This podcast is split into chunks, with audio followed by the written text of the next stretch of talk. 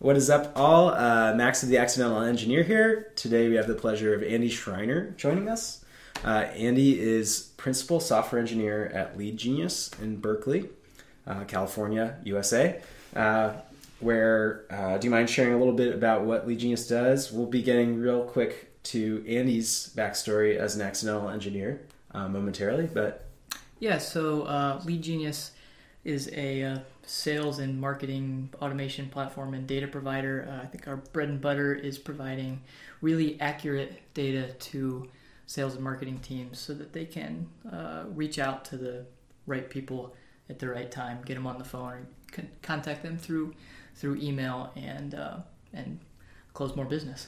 Right on, right on. So, for our audience that's curious about how you got into software engineering and coding and uh, whatnot, uh, like myself, I, you didn't do your undergrad in computer science. So, how did you get to being a principal software engineer? Yeah. Um, so my uh, path into software engineering has been a little bit interesting. Um, I uh, I did my undergrad degree in mechanical engineering. Um, so my first uh, exposure to programming was uh, through MATLAB uh, around you know technical computing, like pulling data off of accelerometers and processing it.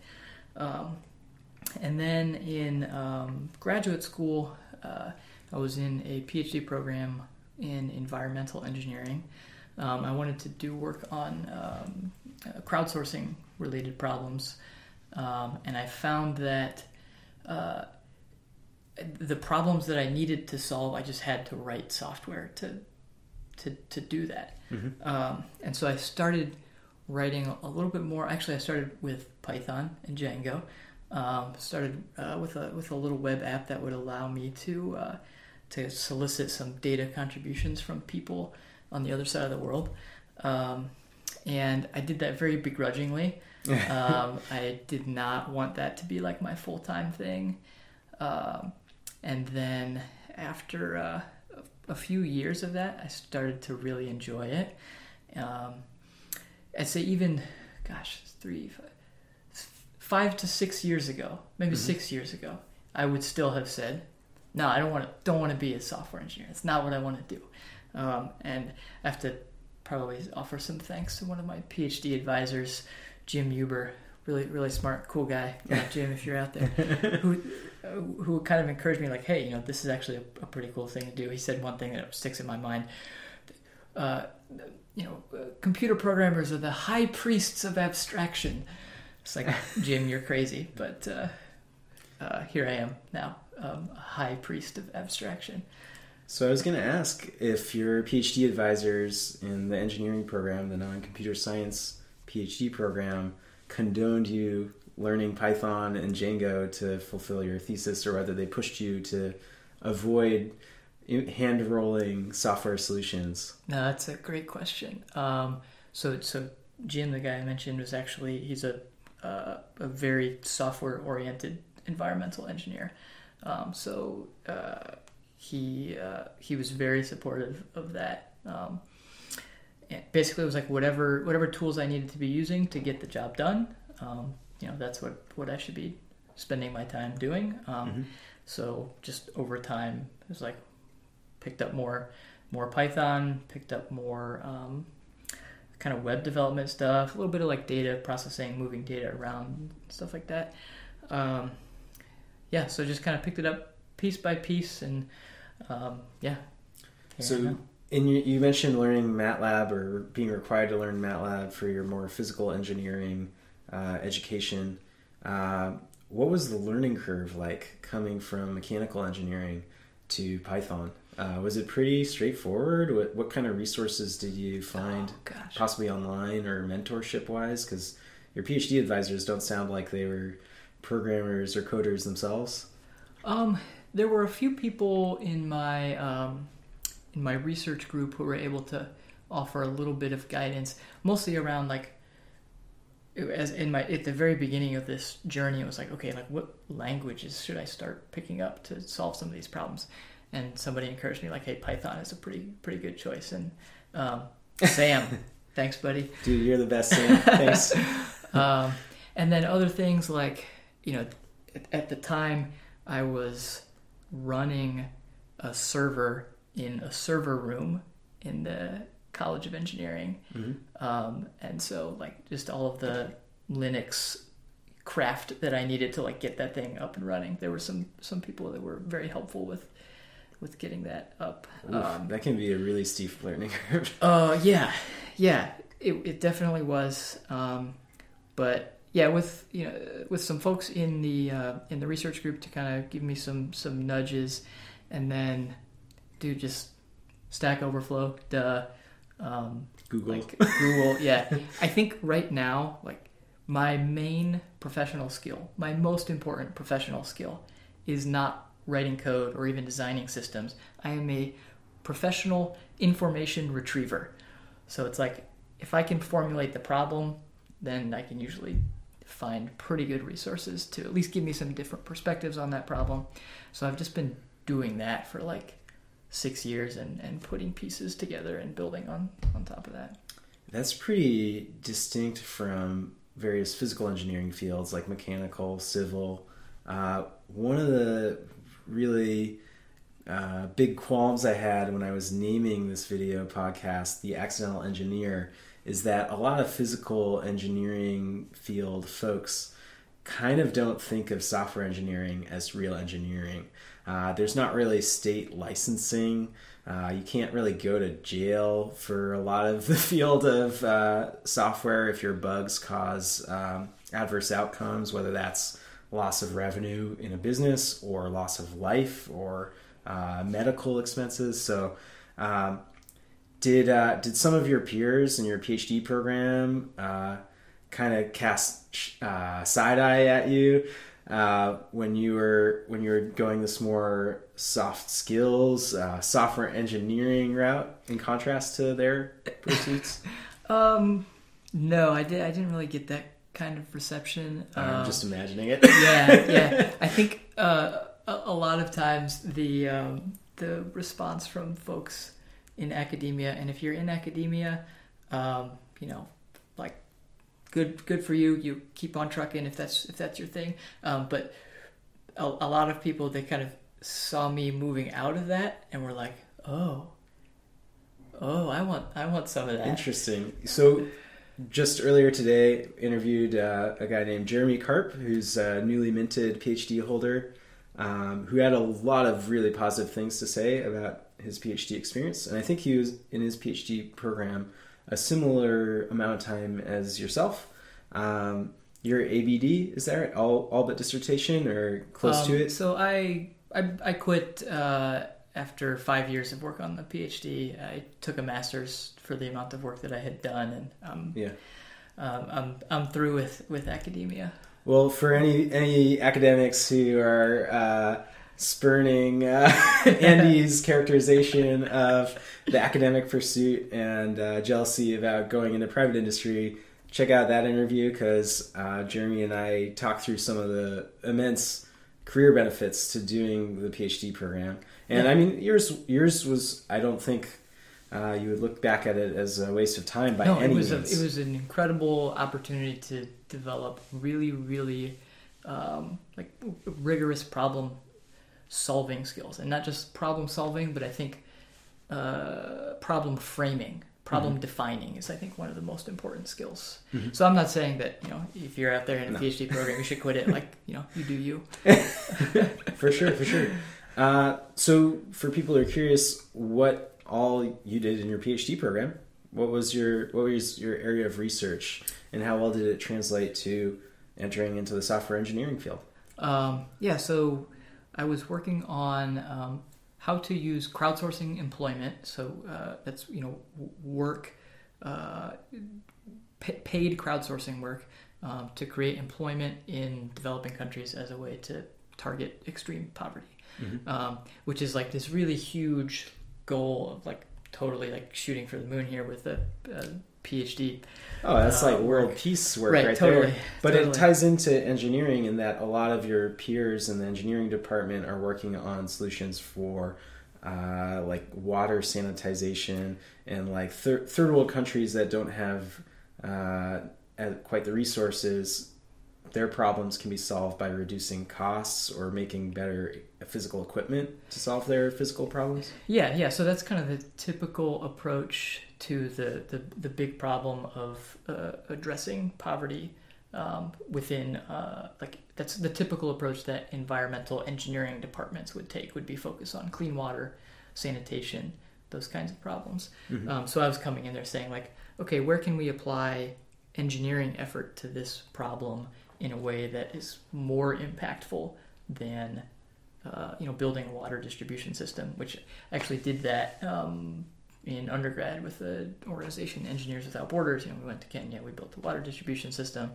and it was like, cool, this is great, but I think we can do more uh, through employment, and that's how I got into like, okay, what are the what are the software levers that I can pull on to uh, to make this uh, this particular solution um, you know more impactful.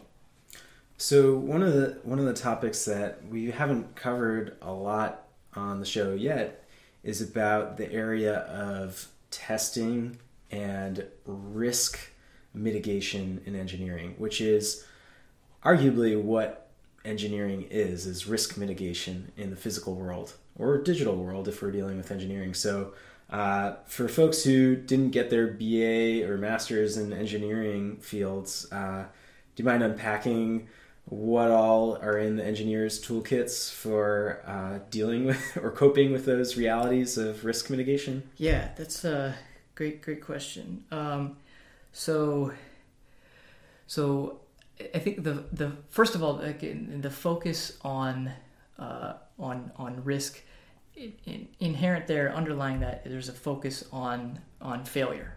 So, uh, I think one of the things that fundamentally uh, that that engineering is about is it is oriented toward failure, not success. Hmm. Um, so I have this definition of of engineering in my head, which is um, it is the systematic obviation of failure, and I've googled that and I can't find if I copied that from somewhere or if it's just a phrase that stuck in my head, but this is my idea of engineering.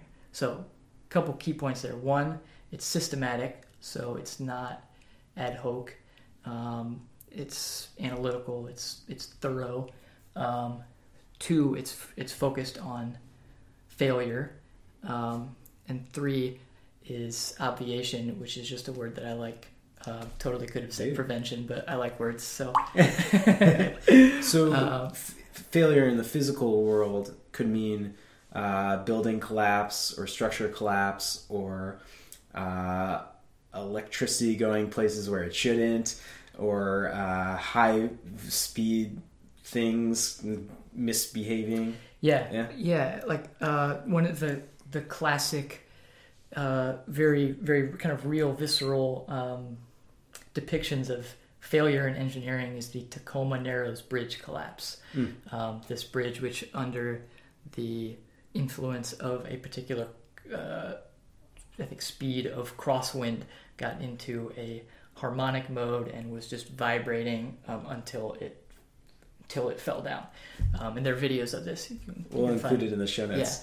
um, so uh, yeah, you know, bridges falling down. Um, in terms of software, though, there are instances like uh, the I think the Thurrock 25. There's this uh, radiation delivery instrument, um, which I think it was during the 80s, maybe maybe early 90s. Um, there were some incidents where this particular um, software controlled um, radiation therapy device exposed several people to like huge overdoses of radiation and i think resulted in a few a few deaths actually um, so that's a that's a pretty big deal uh, when you're talking about software that that can kill people That's a, that's a pretty bad failure mode. Yeah. uh, yeah yeah that's pretty bad So, what are I, I realize there are risk mitigation techniques uh, for physical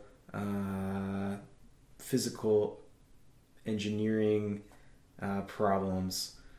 Uh, do those have good crossover, or what? What Mm. is crossover of uh, physical engineering risk mitigation techniques to software engineering yeah risk mitigation techniques? Um, so I think they're really it's the same same kinds of of techniques. Um, so one that uh, that I use um, is called failure mode effects analysis, Mhm. FMEA.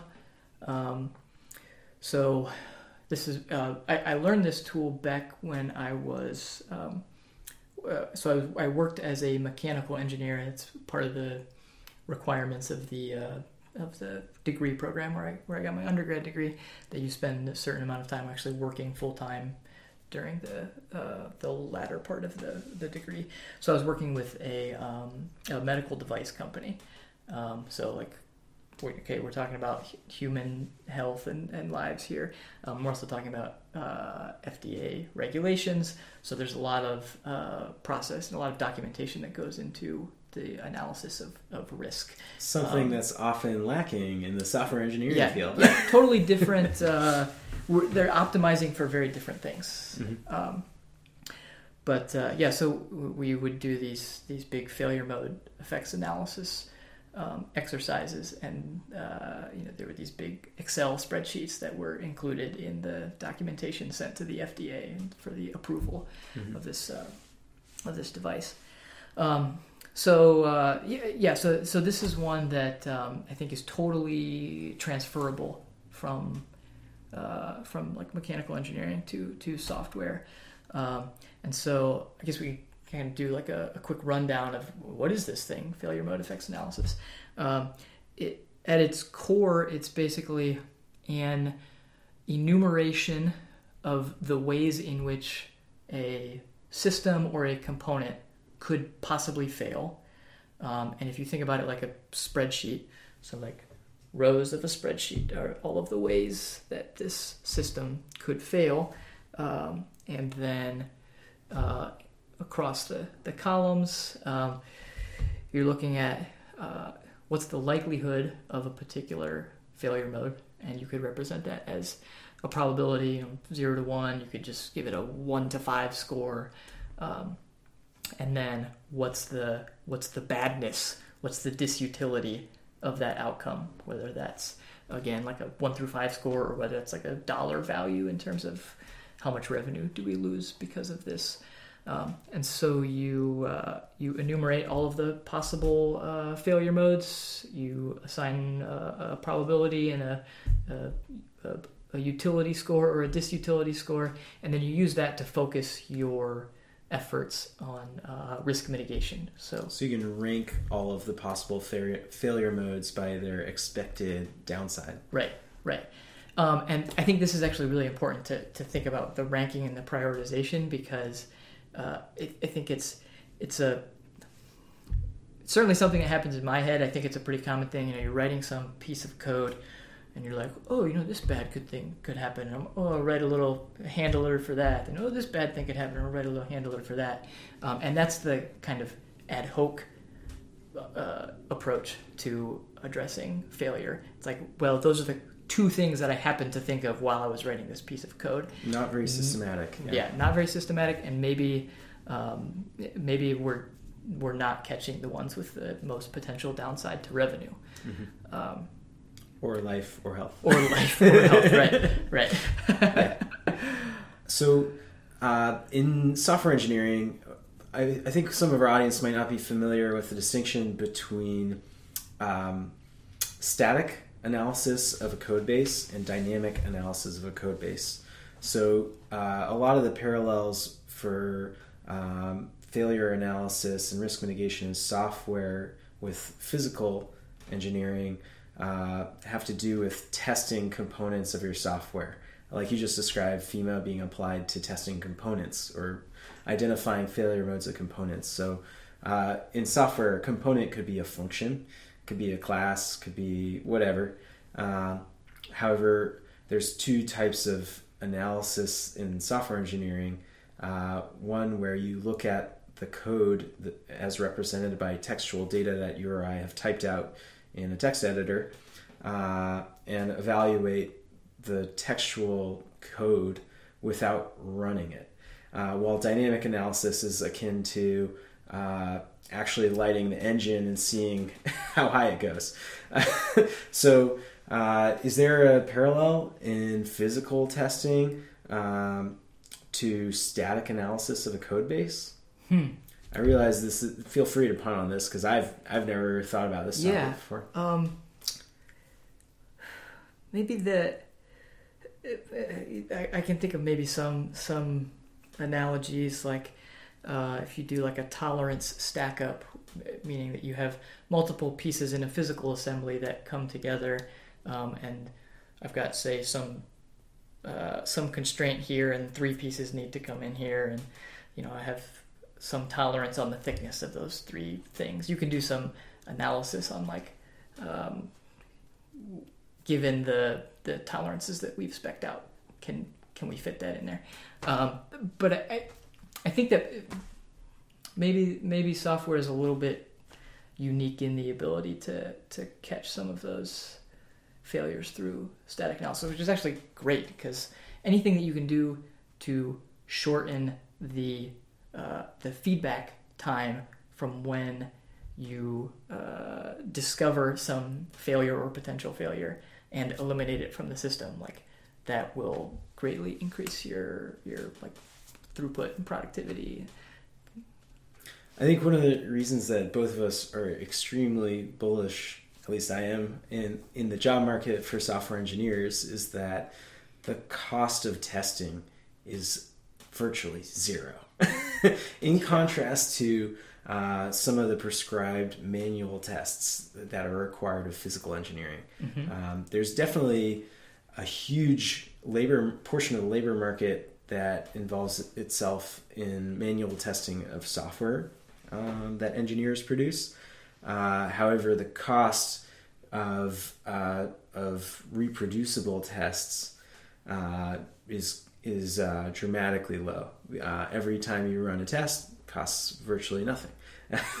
so, is is there any uh, odd behaviors or dynamics about uh, the cost of creating software engineering tests that uh, uh, maybe changed your life and, and workflow coming from physical engineering? oh man when i first discovered automated testing like you, you just used the phrase like changed your life I'm like it changed my life man Oh, totally. um, yeah, I uh, a, a well uh, well written set of tests that like really give you confidence that your the pieces of your system and the whole system together working like uh, that the whole thing works. It worked yesterday. I changed some code. It still works today.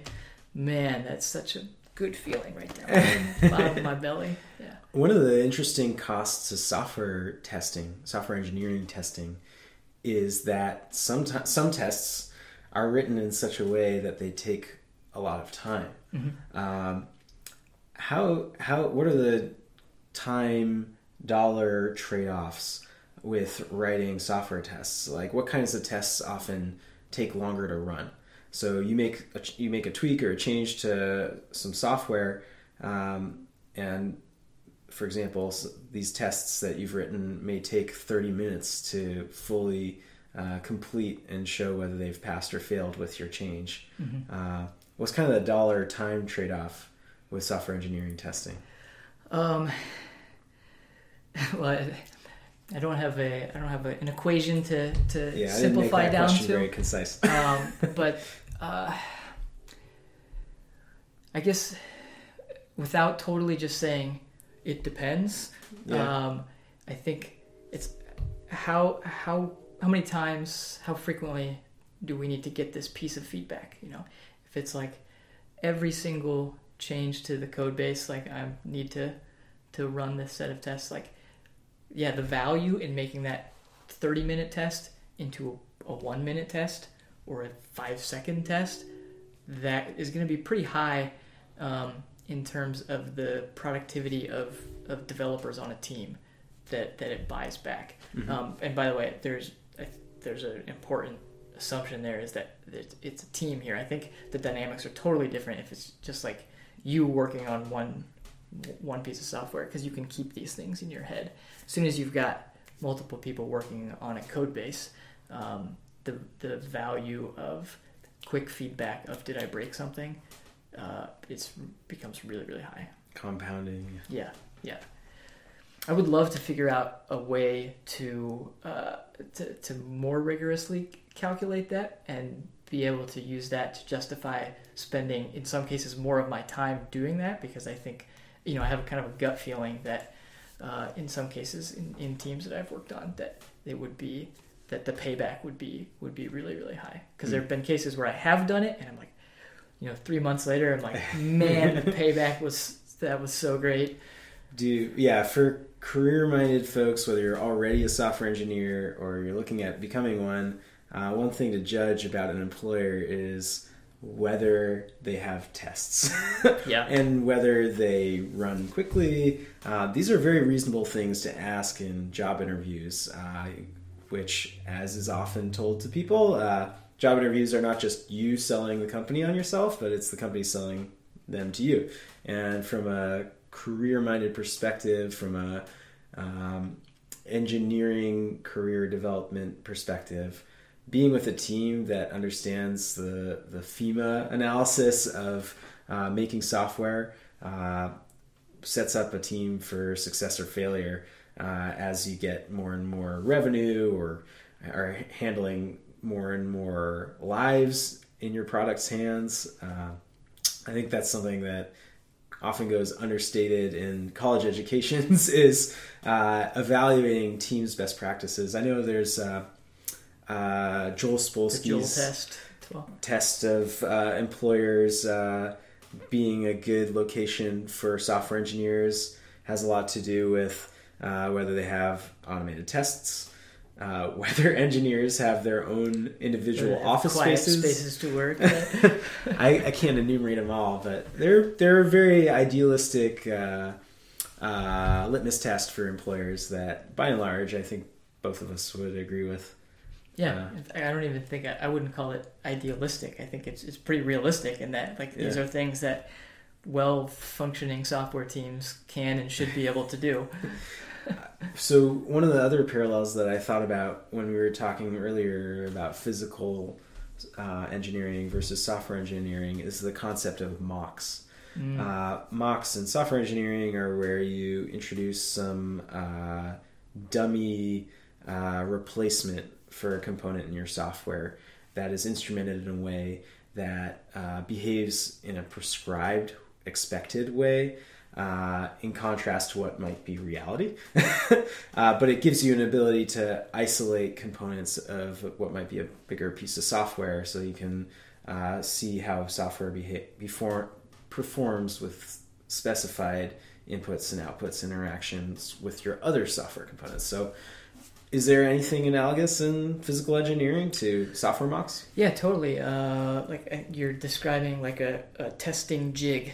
You know, you have some part, um, and that part fits into some bigger assembly. So for the purpose of a test, you just instead of having the whole bigger assembly, you just have some kind of jig. You attach some part into that, and then you, you know put some force on it until it breaks or something like that.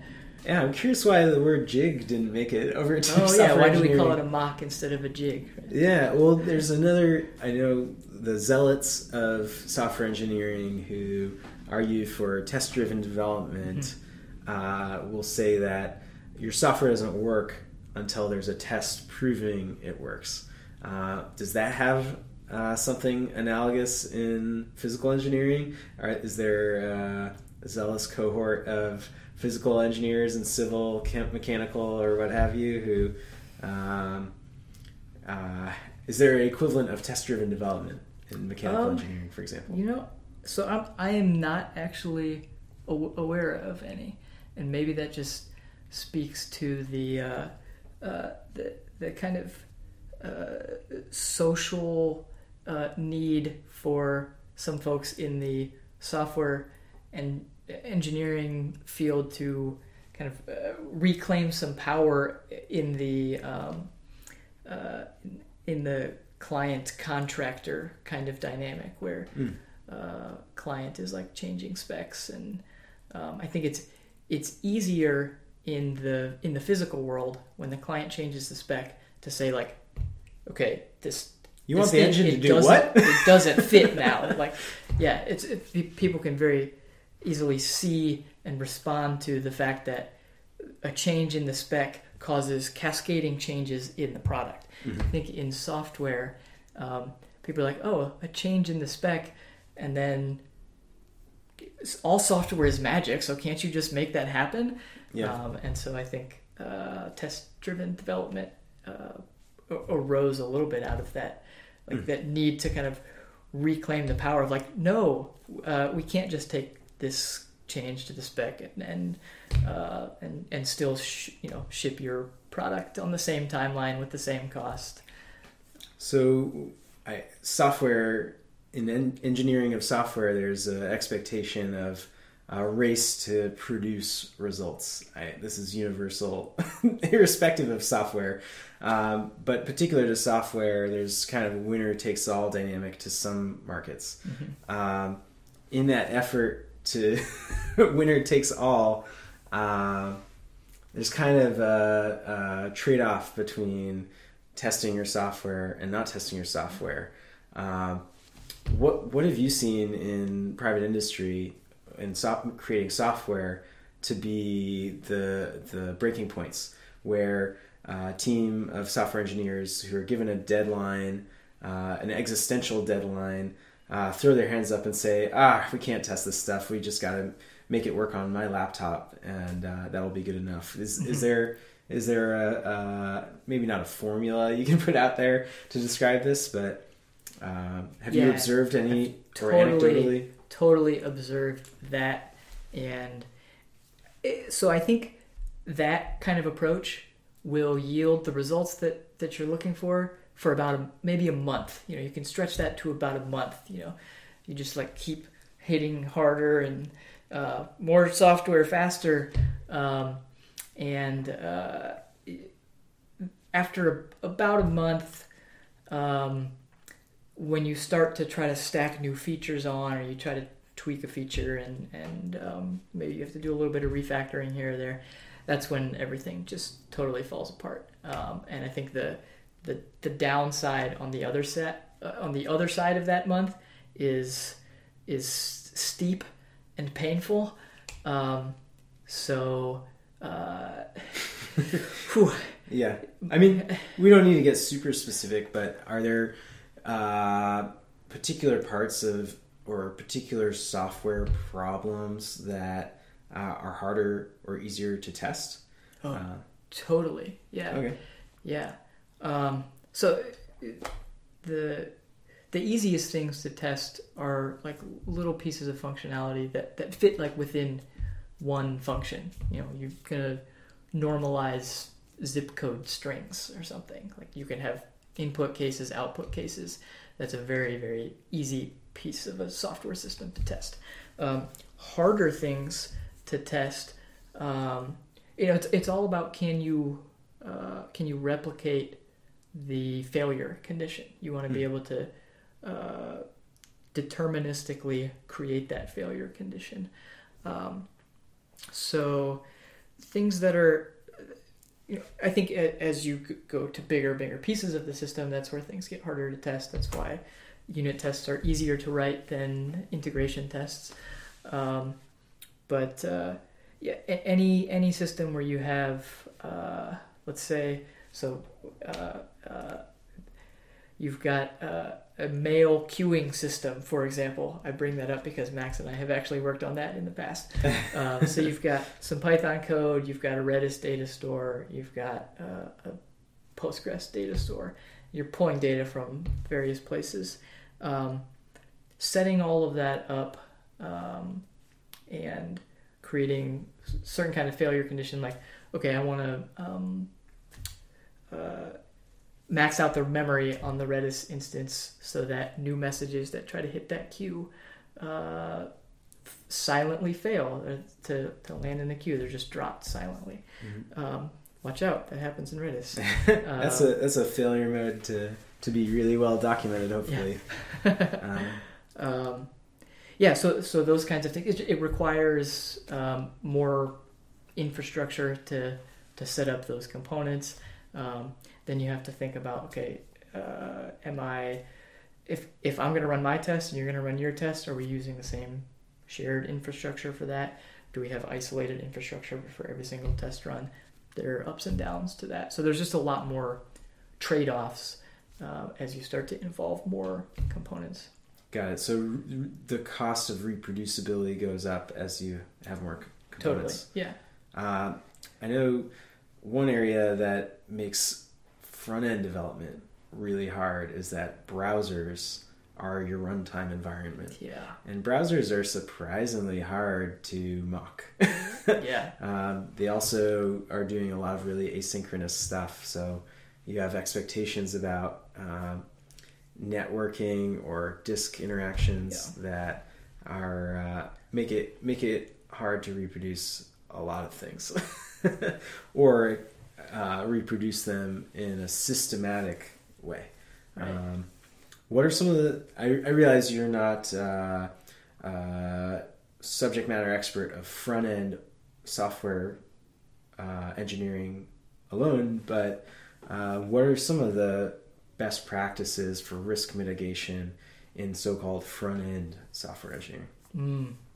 Um, so I don't know that I can uh, that I can speak about what are the current best practices in, in this in this realm, but certainly a few things that, that I think like uh, whatever you can test at the at the unit level, test that. Don't test that with Selenium. Um, so if you've got that function that uh, you know validates some text input, test it at the unit level. Um, but then for the kind of overall functioning of a, of a web app, Selenium, like you've got to be driving a browser and, and getting like realistic interactions. Um, So Selenium is software intended to uh, automatically drive through a browser. right. Um, yeah, that that sound. Is there a parallel to Selenium in physical engineering? Um, Are there automated tests that uh, might uh, move a laser around oh, a cutting yeah, board no, totally. So CNC like, machine? okay, chairs, right? Chairs will go through some kind of reliability testing. Mm. where there will be some some mannequin that sits down and gets up and sits down not like physic like bending its legs but there's some some force that is pushed down into a chair and then cycled off and then cycled on and cycled off Mhm. um, until you know they figure out how many you know tens of thousands of times you have to sit down in the chair before the, the springs fail or something Uh-huh. um, so yeah there's there's your uh, selenium your bra- mannequin driven testing That's That your- sounds expensive compared to Selenium. yeah, yeah. That's Uh, one of the cool things about software. It's like it's very Yeah. fungible. You can you can yeah add tests, throw them away cheaply.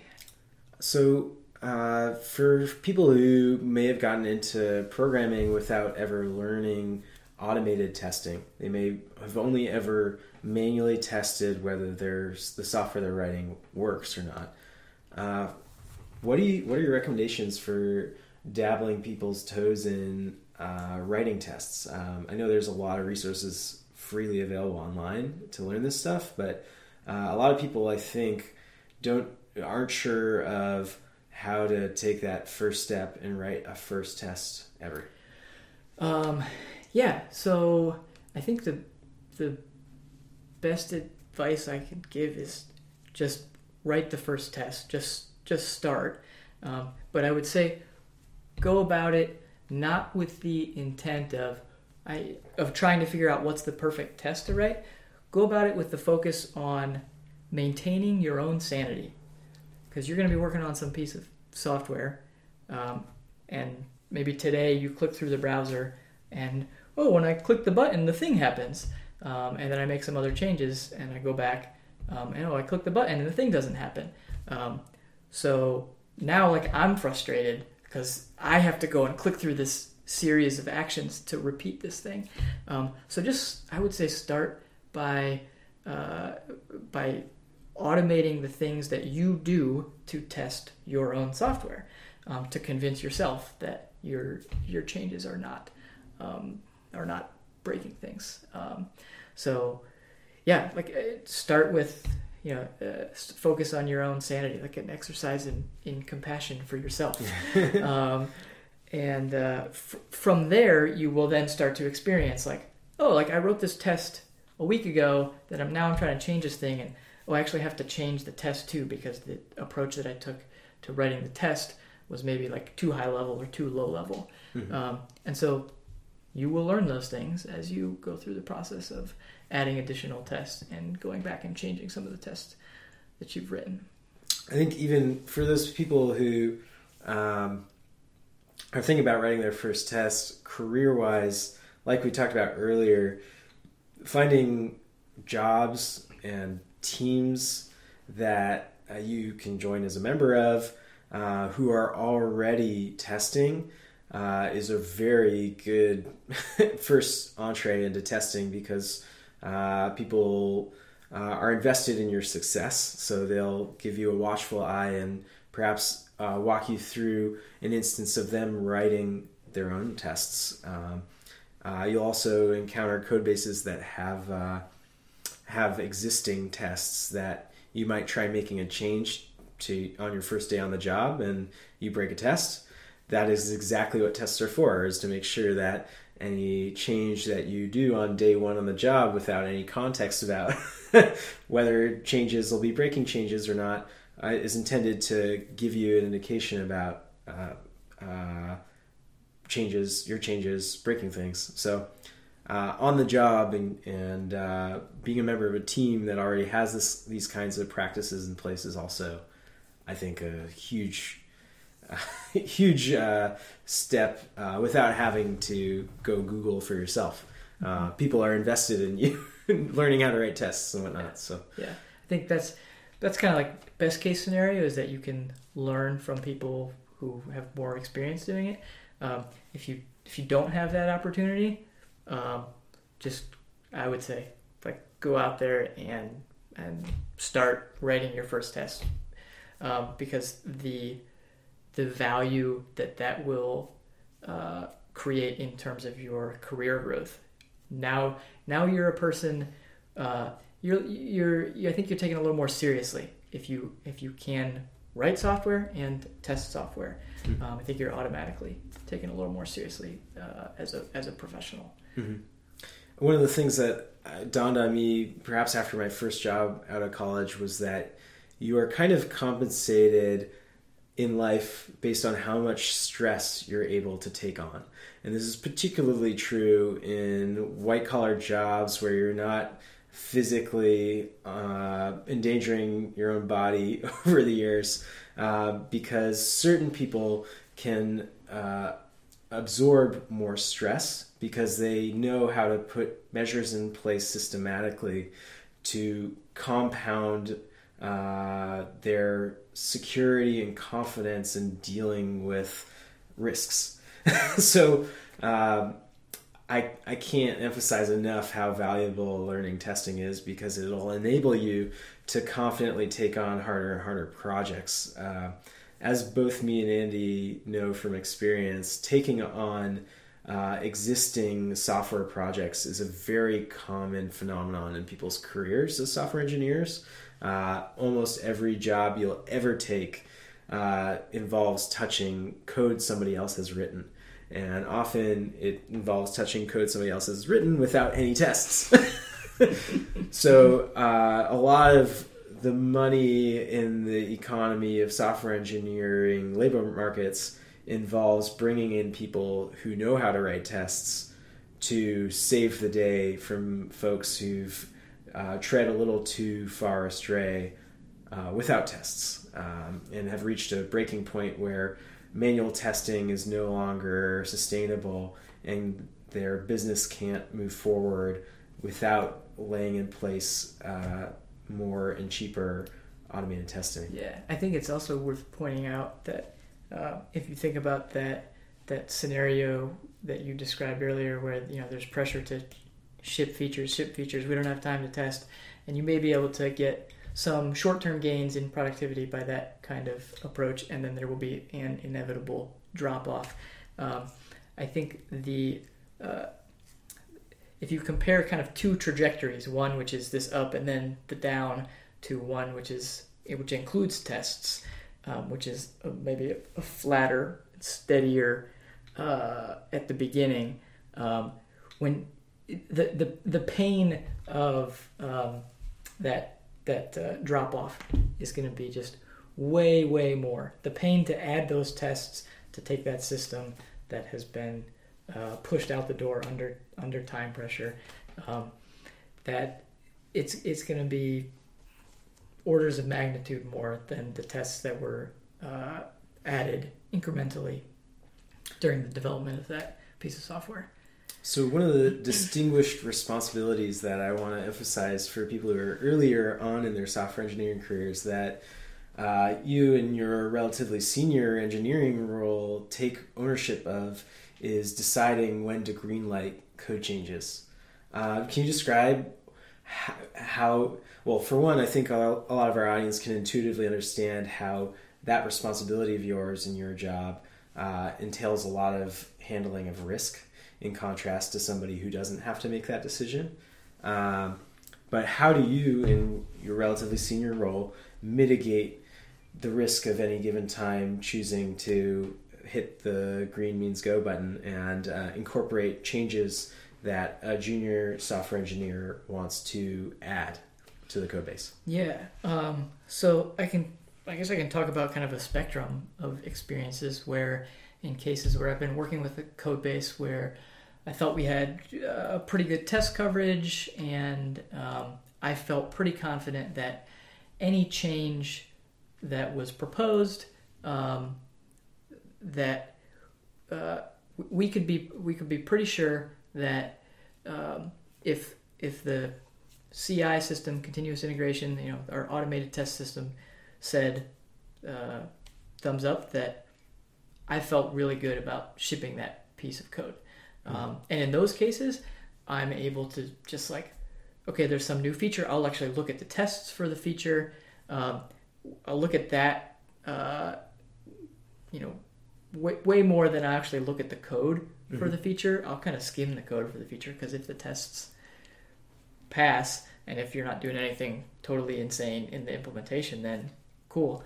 Um, other times, um, I've worked with code bases where I don't have that confidence that any particular uh, change um, is going to be like that, that we're going to catch you know regressions um, that a particular change introduces just because our test coverage is not as good um, either in terms of like a percentage number of the code base or kind of more semantically in terms of the our overall testing infrastructure is just not uh, realistic enough. Um, and those uh, those kinds of changes um, the, the amount of stress that I deal with in in reviewing those changes is is way way more because then I have to kind of go back to that failure modes effects analysis thing and I have to like okay what are the things that I can think of that this could potentially break that are you know, outside of our test coverage? Um, and you know do I have time to go check all of these things? Um, so uh, yeah it's uh, I guess that kind of just goes back to the value of uh, uh, a, a, a set of test infrastructure that gives senior engineers the confidence to greenlight changes um, and uh, and and not lose sleep over it. Oh, for sure.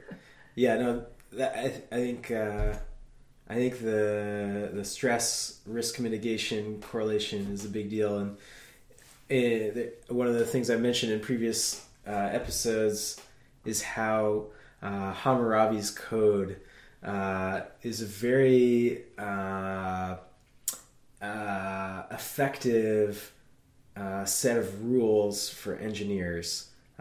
which Hammurabi's code, for those who don't know, is a really ancient legal document that says any builder of a home that collapses and kills somebody is to be put to death.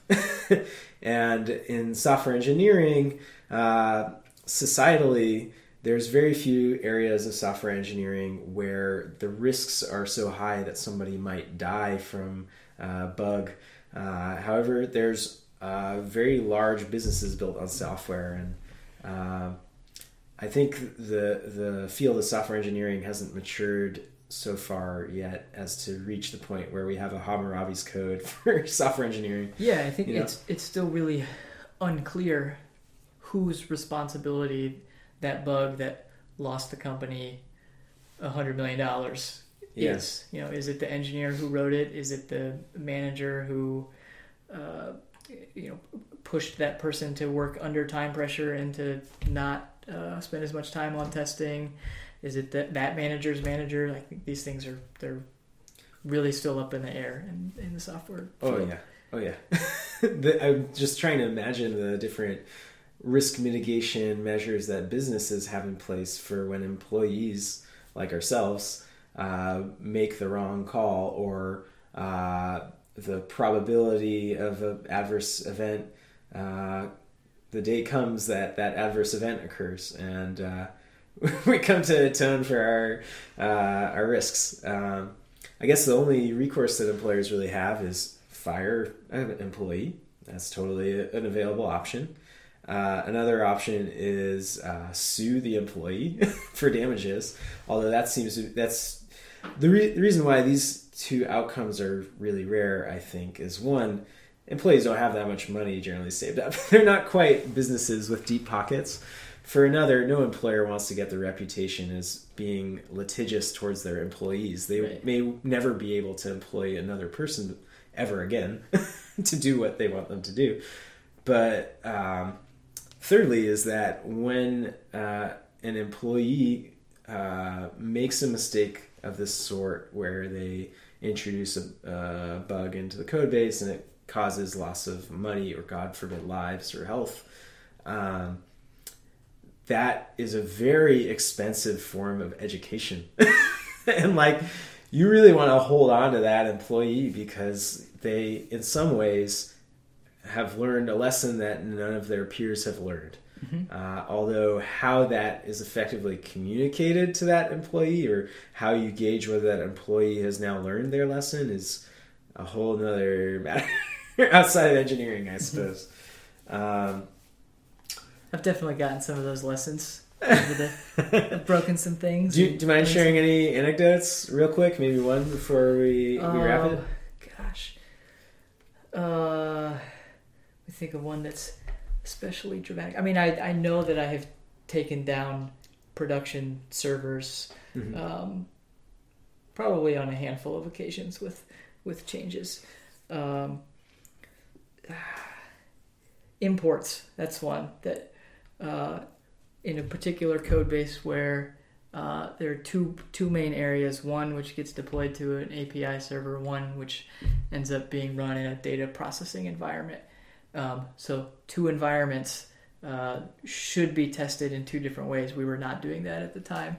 Um, deployed some code that had some import changes that was importing some stuff that should only be involved or should only be uh, available in the data processing environment. We were trying to import that in the API and like import errors, uh, immediate app crash, of course. Uh, fortunately, we have uh, systems in place to roll roll back those changes pretty quickly. Uh, but I've definitely done done stuff like that. Oh man, I can think of one way worse that both of us uh, encountered, which was a very similar problem where our test environment and live environments uh, are supposed to be kept isolated. However, we created a new testing environment with some uh, production settings s- turned on, uh, which led to uh, paying out a very large sum of money that we weren't supposed to. Yeah. And that had some very immediate financial consequences for the business that were pretty hard to dial back after the fact. Yeah.